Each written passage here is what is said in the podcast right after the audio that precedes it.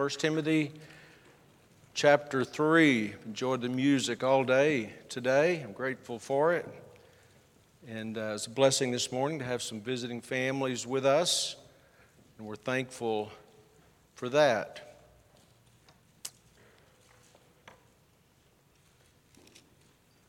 We've been emphasizing in recent services about the privilege of serving and some things about serving.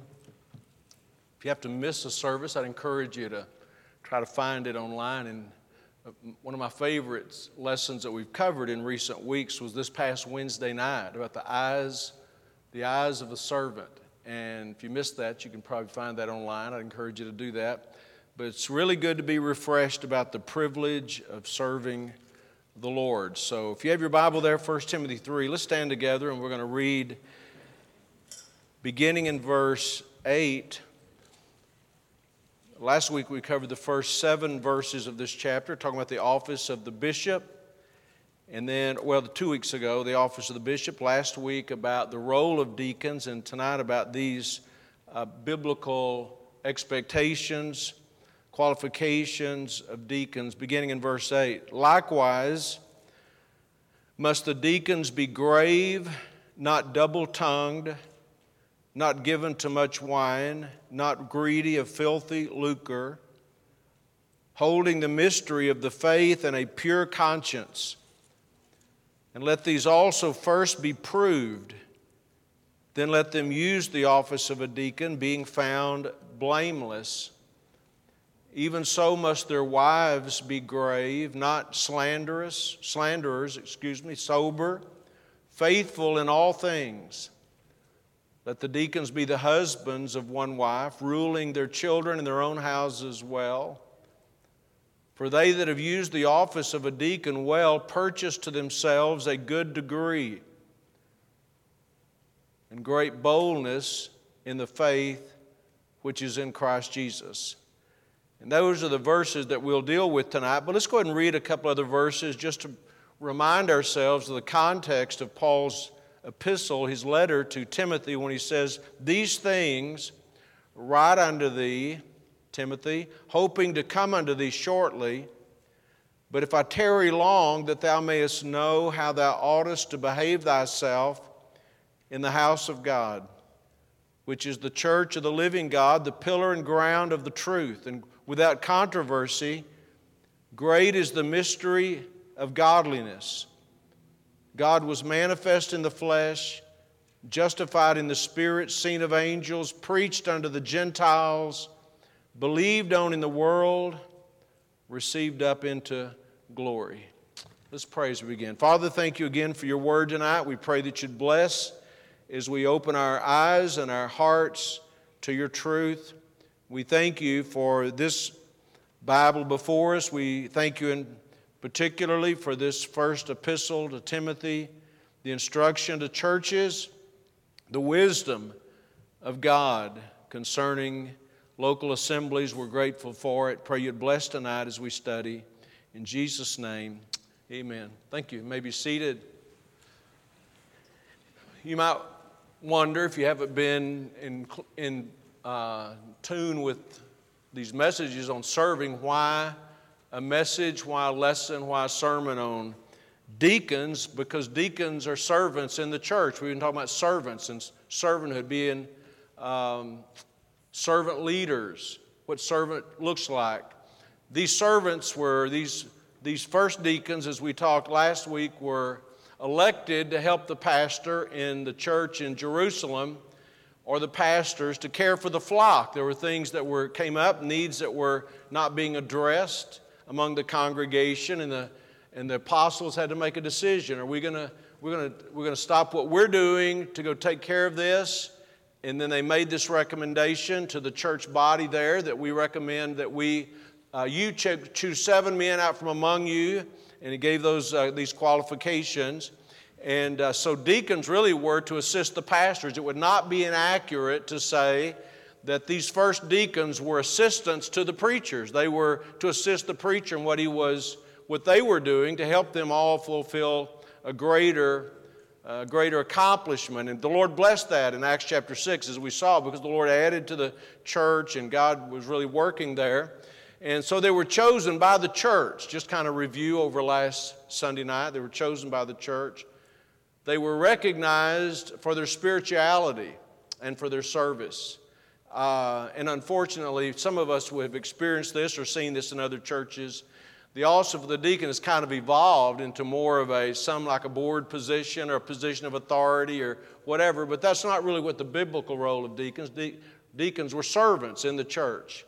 And so let's look tonight at this First Timothy chapter 3 and just go through uh, some of these qualifications tonight and just spend more time on some than others. But I hope you'll take this to heart. This, uh, and keep in mind what the instruction was this is Paul writing to Timothy about how churches should conduct themselves. But in Acts chapter 6, there was a need, and they said, Look out from among you seven men of honest report, full of the Holy Ghost, that we may appoint unto this business. So, this is the kind of character they were looking for.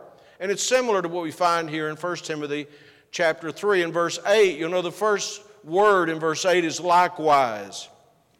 Seems like a strange way to start a, a sentence, likewise, but he's referring to the first seven verses that talked about the, the uh, qualifications of a bishop or a pastor.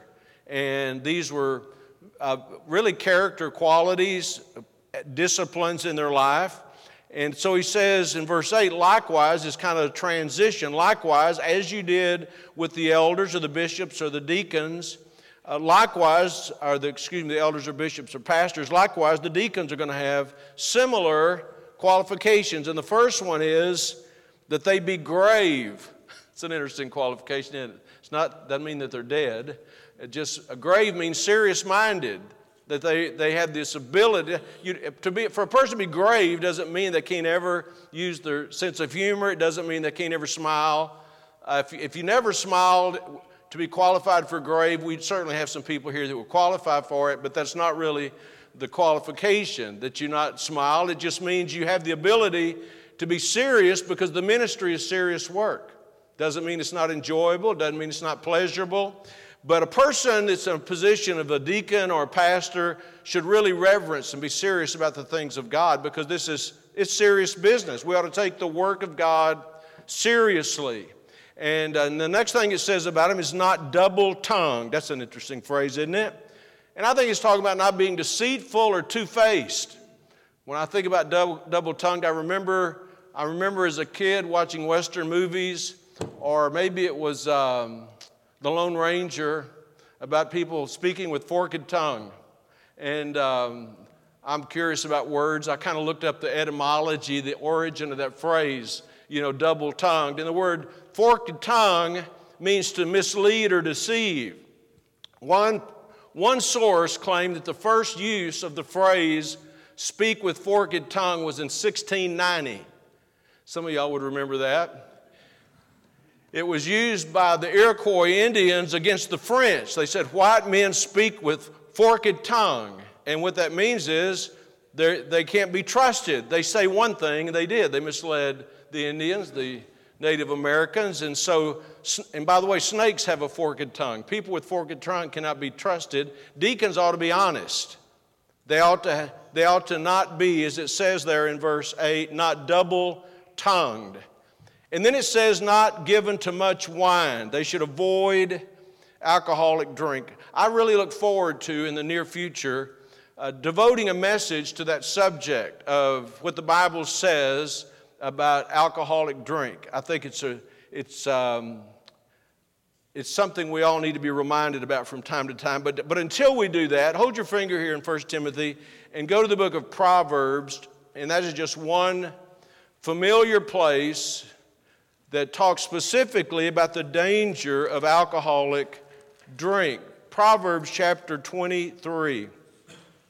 And we'll just read a few verses and if you're not familiar with this passage, I would urge you to put a marker there of some kind, go back and read it and spend some time in it. But it says, Who hath woe?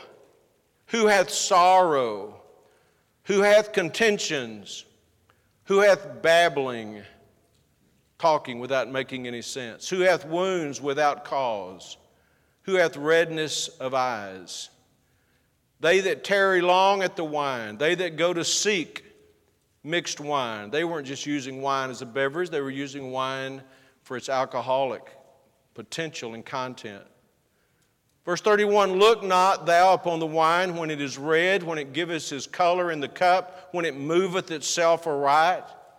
And to me, that means it's fermenting, it's, it's, it's alcoholic beverage. It's not just a, the, the fruit of the vine. And here's what, there, here's what it'll do for you.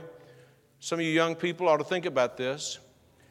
At the, li- at the last, it biteth like a serpent and stingeth like an adder.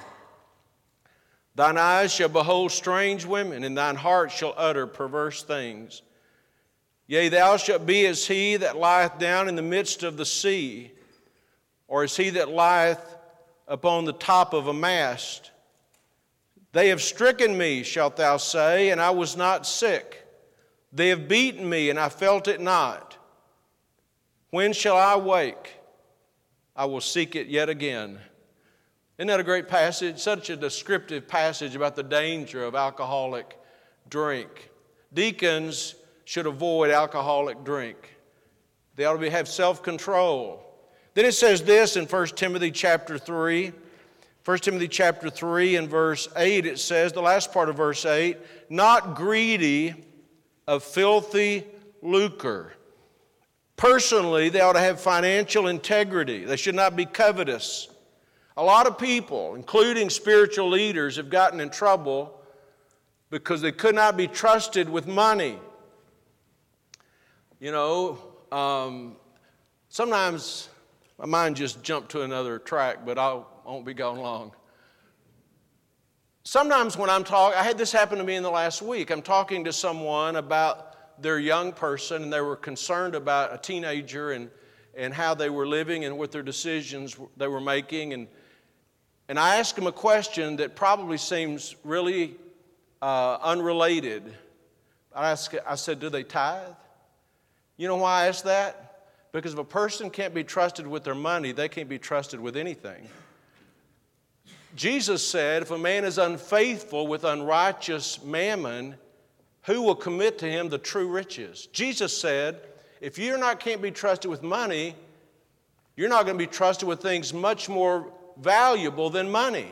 And so they need not the deacons need not be greedy of filthy lucre. Um, our church for I've been here for 40 years. Our church has always had very strict guidelines as far as handling money, counting money. You'll never see me sitting with a pile of money by myself. We insist that everybody who counts money, anybody who moves money, you know what, etc., that there's always two people handling money. Uh, I tell you, a person, a person who steals has a great spiritual problem. But a person who would steal from God has an exceptionally great spiritual problem. That's God's money, every penny of it. If I find a quarter or a nickel on the parking lot in this building, I turn it in the offering. You know why? Because it's God's money. We ought to look at it that way. So, a deacon ought to have financial integrity, not greedy of filthy lucre. Jesus said, You cannot serve God in mammon. Mammon is money. You cannot serve God in money. You can't have two masters. You know why we have money? We have money to glorify God. That's why God gives us money. That's why we have jobs, why God, that we might glorify God with it. And any person who is a, in spiritual leadership ought to faith, be faithful with their money, tithing, supporting missions, etc. So it says, not greedy of filthy lucre. That ought to be a good steward. Verse 9, moving along, holding the mystery of the faith and a pure conscience. Deacons ought to be sound in their doctrine holding the mystery of the faith. If you look up in the first chapter of 1 Timothy, if you have your Bible open there, in 1 Timothy chapter 1 and verse 19, it says, holding faith and a good conscience. Now he's talking here of his charge. This was Paul's charge to his son Timothy. Verse 18, this charge I commit unto thee son Timothy, according to the prophecies which went before. Here's the charge, verse 19, a part of it holding faith and a good conscience, holding on to sound doctrine, which some, verse 19 says, having put away concerning faith, have made shipwreck. They've shipwrecked their life spiritual. It's the same, a similar language as you find in chapter 3 and verse 9 about the deacon holding the mystery of the faith in a pure conscience. And that means that they're, they're, they're holding, they're true servant leaders, and they're holding on to the sound faith. And then it says in verse 10, and let these, no, I tell you what, let's skip verse 10, we'll come back to it. Let's go to verse 11. Even so, even so, about we're talking about the deacons, the people who are going to serve as deacons, even so must their wives be grave, not slanderers, sober, faithful, and all. They ought to be great. they ought to be serious minded. Um, I, I, just when I read these things, and I, I'm not just saying this because I want to ask the church to ordain some deacons down the road ways, but I'm just saying it because it reminds me of the kind of character God's looking for in people. Men and women who are serious about spiritual things. That doesn't mean you can't laugh occasionally. It doesn't mean that you can't have a good. It just means that grave means that we're serious minded. Serious, you know, spiritual women are just as needed as spiritual men are. That'd be a good place for an amen. And it's one thing for women to get together, or men to get together for that matter, and have fellowship and just a good time and maybe go on some outing, those kind of things. There's nothing wrong with those kind of things. But, the, but it's another thing to have a serious spiritual conversation with people about things that really matter, godliness and holiness, and that really is what Grave is about. We're serious about our spiritual life. And then it says there, verse 11, I read it, not slanderers. The deacons' wives are not to be gossips, slanderers, or whisperers. By the way, no woman in the church is to be a gossip, a slanderer, or a whisperer. Amen. They are, they're not to be, we're not to be busybodies. We're not to be gossips. But women ought to support their husbands in the ministry that God gave their husband. And that's an important thing. I was talking this recently, I think it's in this past week, uh, maybe week before last, uh, to a, with a pastor who was sort of just talking and lamenting the fact that a good man in their church left the church. And he said he left the church so, in order to save the marriage because his wife was so upset with the church, and, and he had to basically gave him a choice. You either choose me or the church. Isn't that a sad thing for a woman to do such a thing? And uh, by the way, I've seen that more than once, more than twice, at least three times, where I'll never forget this. You ought to think about this, men and women. I'll never forget this. I was sitting in Lewis Cafe one time, many, many years ago. Many years ago. And a man that I loved is probably as much as I've ever loved any man in the ministry was sitting right across from me. I could take you to the booth, I think, where I was sitting.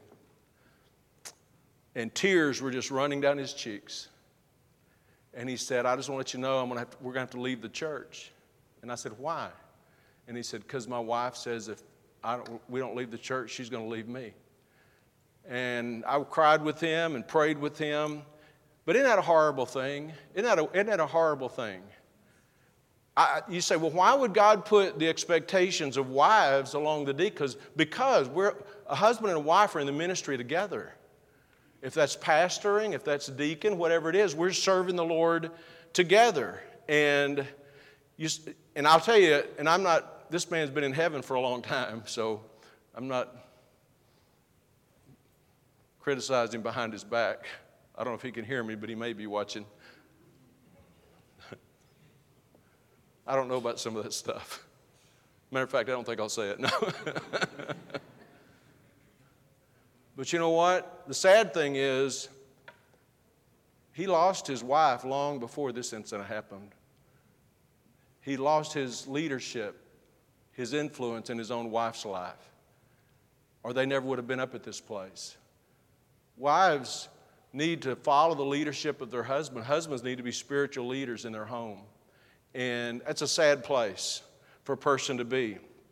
It also says in this verse, verse uh, 11 that these wives must be grave, not slanderers, sober, and again, that's not talking about sober in the sense of not intoxicated. Sober just means have self control. One synonym of sober is, is circumspect or vigilant, taking, you know, being careful about things. They ought to be sober. And then it's just a very general a statement about wives of deacons in verse 11 faithful in all things, in all their duties, their family, their church duties, their spiritual growth, they're faithful.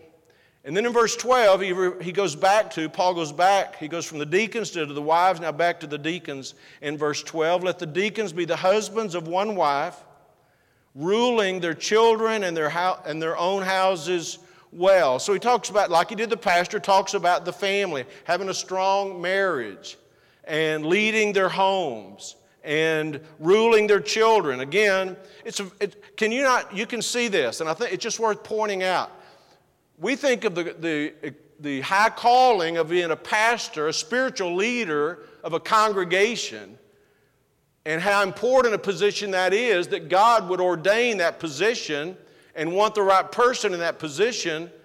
But it's just as important that God said a man who's going to serve as a deacon needs to have the same kind of qualifications. I think that says a lot about how God feels about deacons, how important it is. And so, so it says there that, that they're if they can't, you know, rule their, if they can't lead their family, if you can't take your wife and your children and lead them to a place, a better place spiritually, if they need that, how are you going to do that with somebody else's children? And the, and the answer is you, we need to be spiritual leaders in our own home. And then it says, back up to verse 10, I skipped over this, but I want to I want to mention it at this point. Verse 10 says, And let these also, talking about the deacons, let these also first be proved. That's an interesting phrase. Let these be proved. Then let them use the office of a deacon, being found blameless. Now, what does that mean to be proved? It means that they need to prove themselves. They need to, they need to already have an example of this kind of behavior, this kind of a family this kind of integrity, this kind of honesty, this kind of servitude. They all need to you don't take a person and put them in a position and say, well, I think if we put them in that position, they would be a great servant. No, if they're not already a faithful servant, they must first be proved.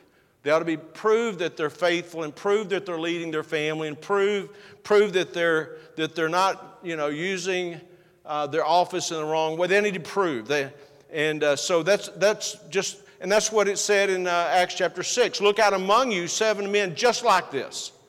By the way, none of us are perfect. I feel like I need to say that many times when I'm preaching. None of us are perfect. If you're looking for somebody that never makes a mistake, uh, go to some other church because that's where they leave our church to go to some perfect church. So find out where that is and you can go there. But none of, none, we're not perfect here. None of us are, right? But I, I can say with, without hesitation, we have men in our church who would meet these biblical qualifications. They're faithful, they love the Lord, they love their family, they're leading their family in the right way. But they must first be proved. I was thinking about something that's very common uh, uh, in America, maybe in other countries as well, but probably not, about con- especially churches and associations or conventions. If you because I've experienced this, we've experienced this. If, if someone, say, is there is a, is a deacon in one church and they leave that church and they go to another church, in some circles, they're immediately accepted as a deacon in that church. But you know what? You had, how do you prove that person? You know what I'm saying? You can't, you, you, just because they, they, may have, they may have torn that church apart. I'm not saying they did, but they could have. They come to your church, you welcome them right in. So they ought to be proven. That's what, that's your, the congregation is to be able to see this is the kind of person that we want to serve in that capacity. They ought to be observed and proved. And he says in verse 10, let them use the office of a deacon use the office of deacon, be the kind of deacon that they should be, being found blameless. We talked about that term blamelessness in talking about the bishop. And again, it, it, doesn't mean that they've never made a mistake. It just means you can't put an accusation against them and make, them, make it stick. If they said something out of place or they made a mistake, they've made it right. If they, you know, they, they take care of wrongs, they're examples of obedience and holiness, is really what blameless is about. There's a very interesting conclusion to this in verse 13. I want to look at that for a moment, where it says this For they that have used the office of a deacon well purchase to themselves a good degree and great boldness in the faith which is in Christ Jesus. So, first of all, he's talking about those who not, they're not only just in the office, but they use the office and they use it well. They serve well. They help the church, they help the pastors or bishops, they, they deal with problems, they help promote unity, they use their service well. They help minister to people and, and, and, and, and help the church ministry to be more effective.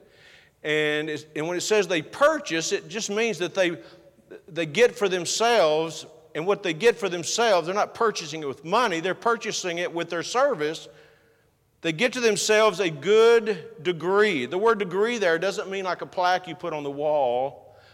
It's, a, it's like a standing, a good standing, or a good uh, place.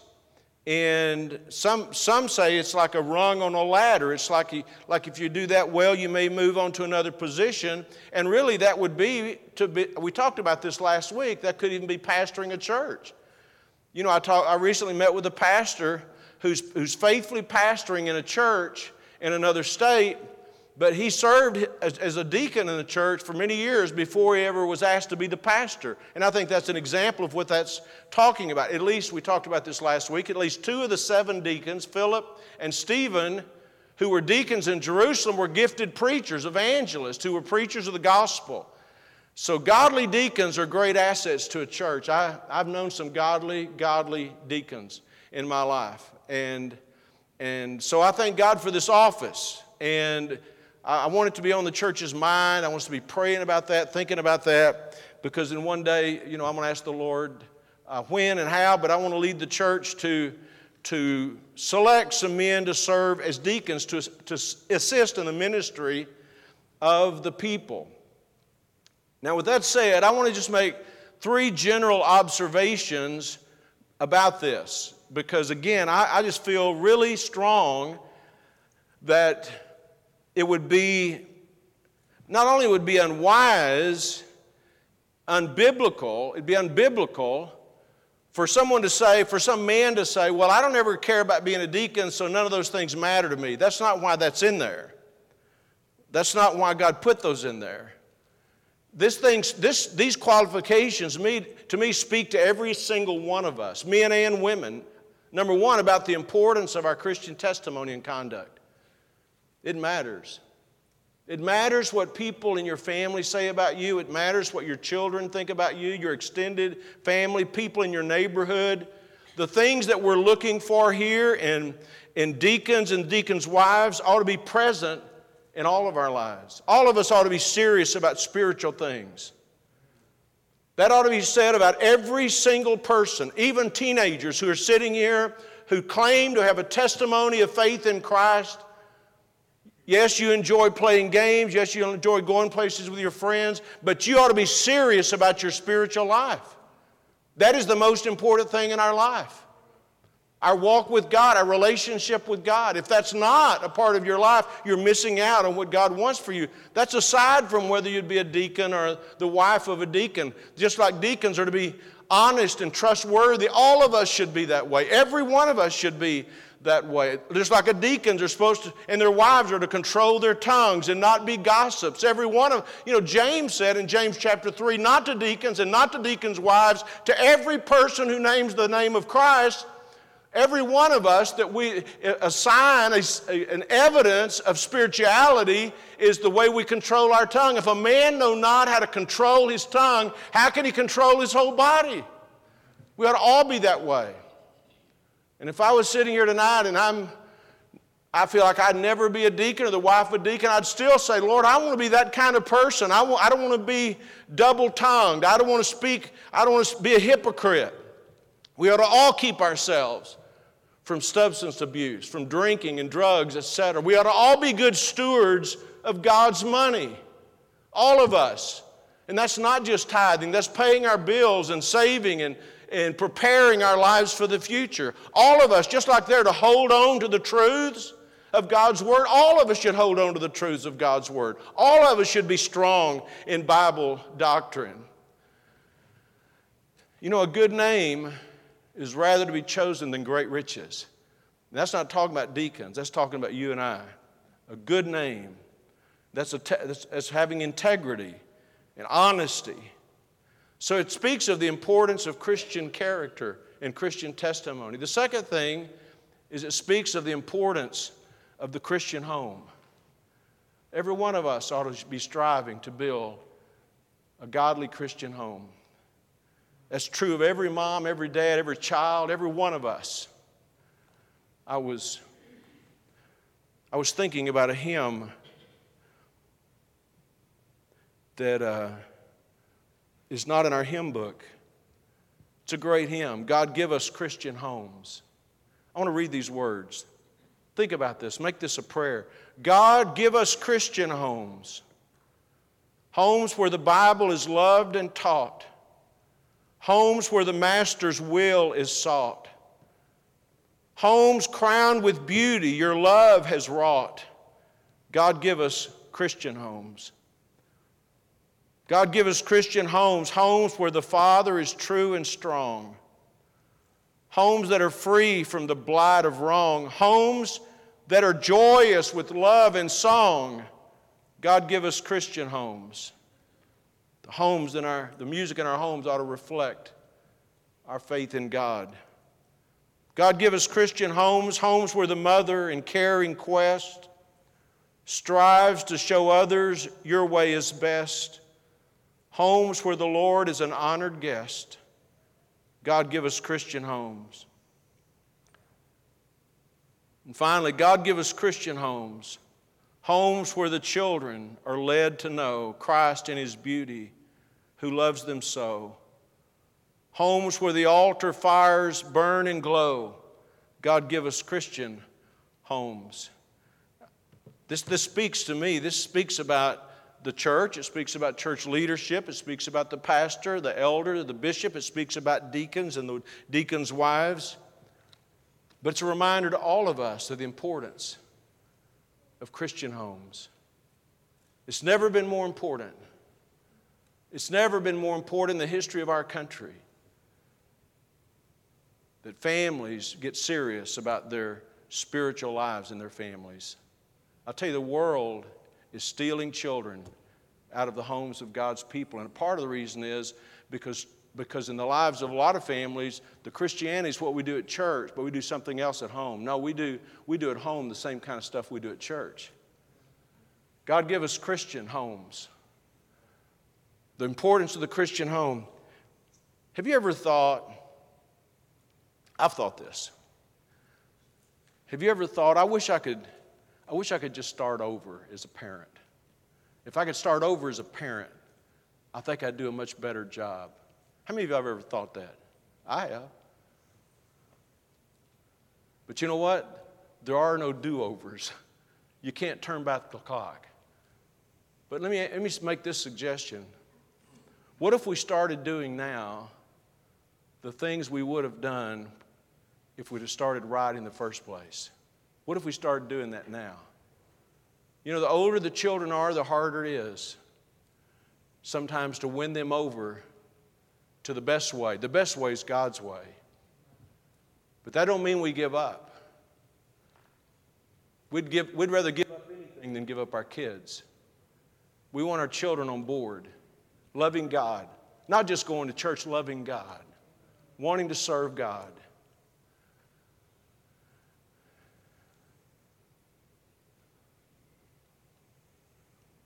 I'm impressed when I see a teenager that shows a real interest in the things of God.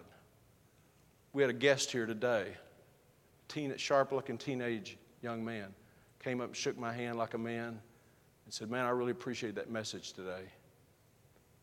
Young people, we ought to be serious about the Bible and the things of God. And we as parents ought to, ought to teach our children these things. So I'm looking at deacons and deacons' wives, and I see the qualifications, but but they speak in general to all of us. All of us ought to have godly character and discipline. All of us ought to emphasize our home, the Christian home. And I, everybody has to do what they believe God wants them to do. But, but, but it might, there comes times, and it's happened in our family before, many years ago, when you just need to sit down with a family and say, Look, we've been letting some things slide around here. But with God as our helper, this is how we want it to be. The way we treat each other, the way we respect brothers and sisters, the way we obey mom and dad, the kind of stuff we see on television, all that kind of stuff.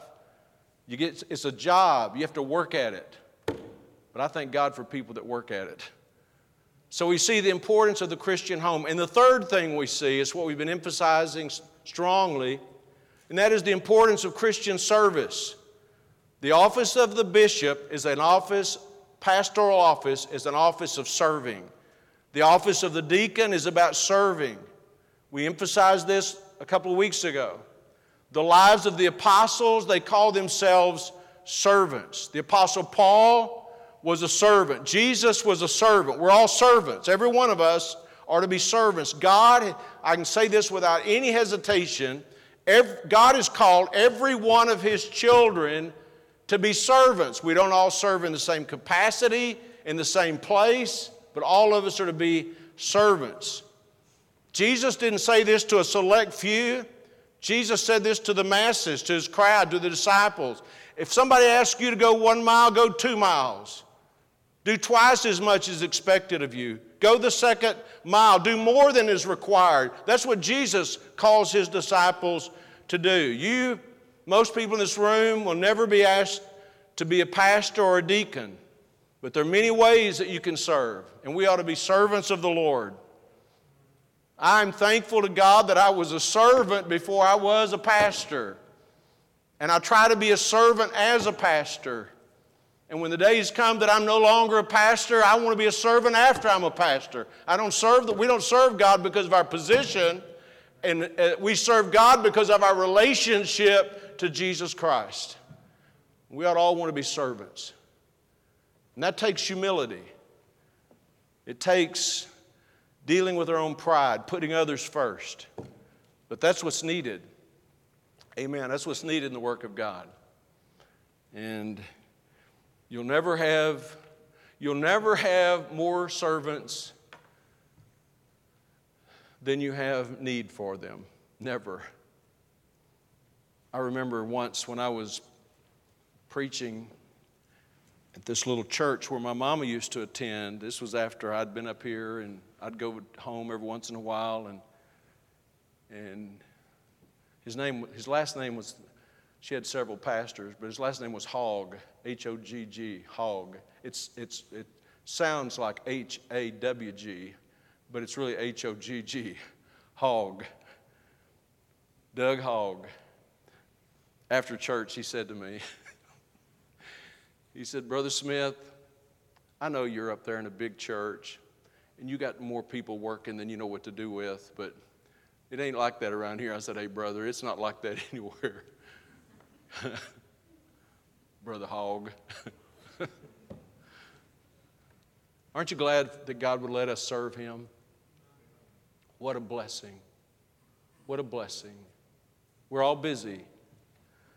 But I'll tell you, if I, if I thought, and I don't know that anybody thinks this, but if I'm just too busy to serve the Lord, then I'd find something to take out of my schedule. Because all of us are to be servants of God. And like we said Wednesday night, our eyes ought to be on the Master. Lord, what do you want me to do today? What would you have me to do? Let's go to the Lord in prayer, all right? Our Father, we thank you this evening for your word. We thank you for the inspired word of God that never changes. We're thankful Lord, that even though people may think, well, qualifications ought to change and standards ought to change and requirements ought to change, there are just some things that never change. We want to hold on to the pure Word of God tonight. And I thank you that we can emphasize something like service and, and all of us get on board and realize that you've called us all. You've privileged us all to serve you. While our heads are bowed this evening and while the pianist's playing, tonight we covered a lot of different subjects,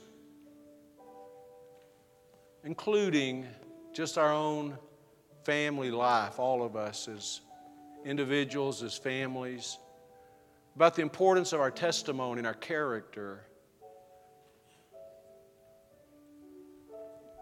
I just want to urge you tonight, between you and the Lord, there at your seat, here at this altar, would you just say, Lord, I want to, I just want to be the kind of Christian you want me to be. I want our family to be the kind of family you want us to be.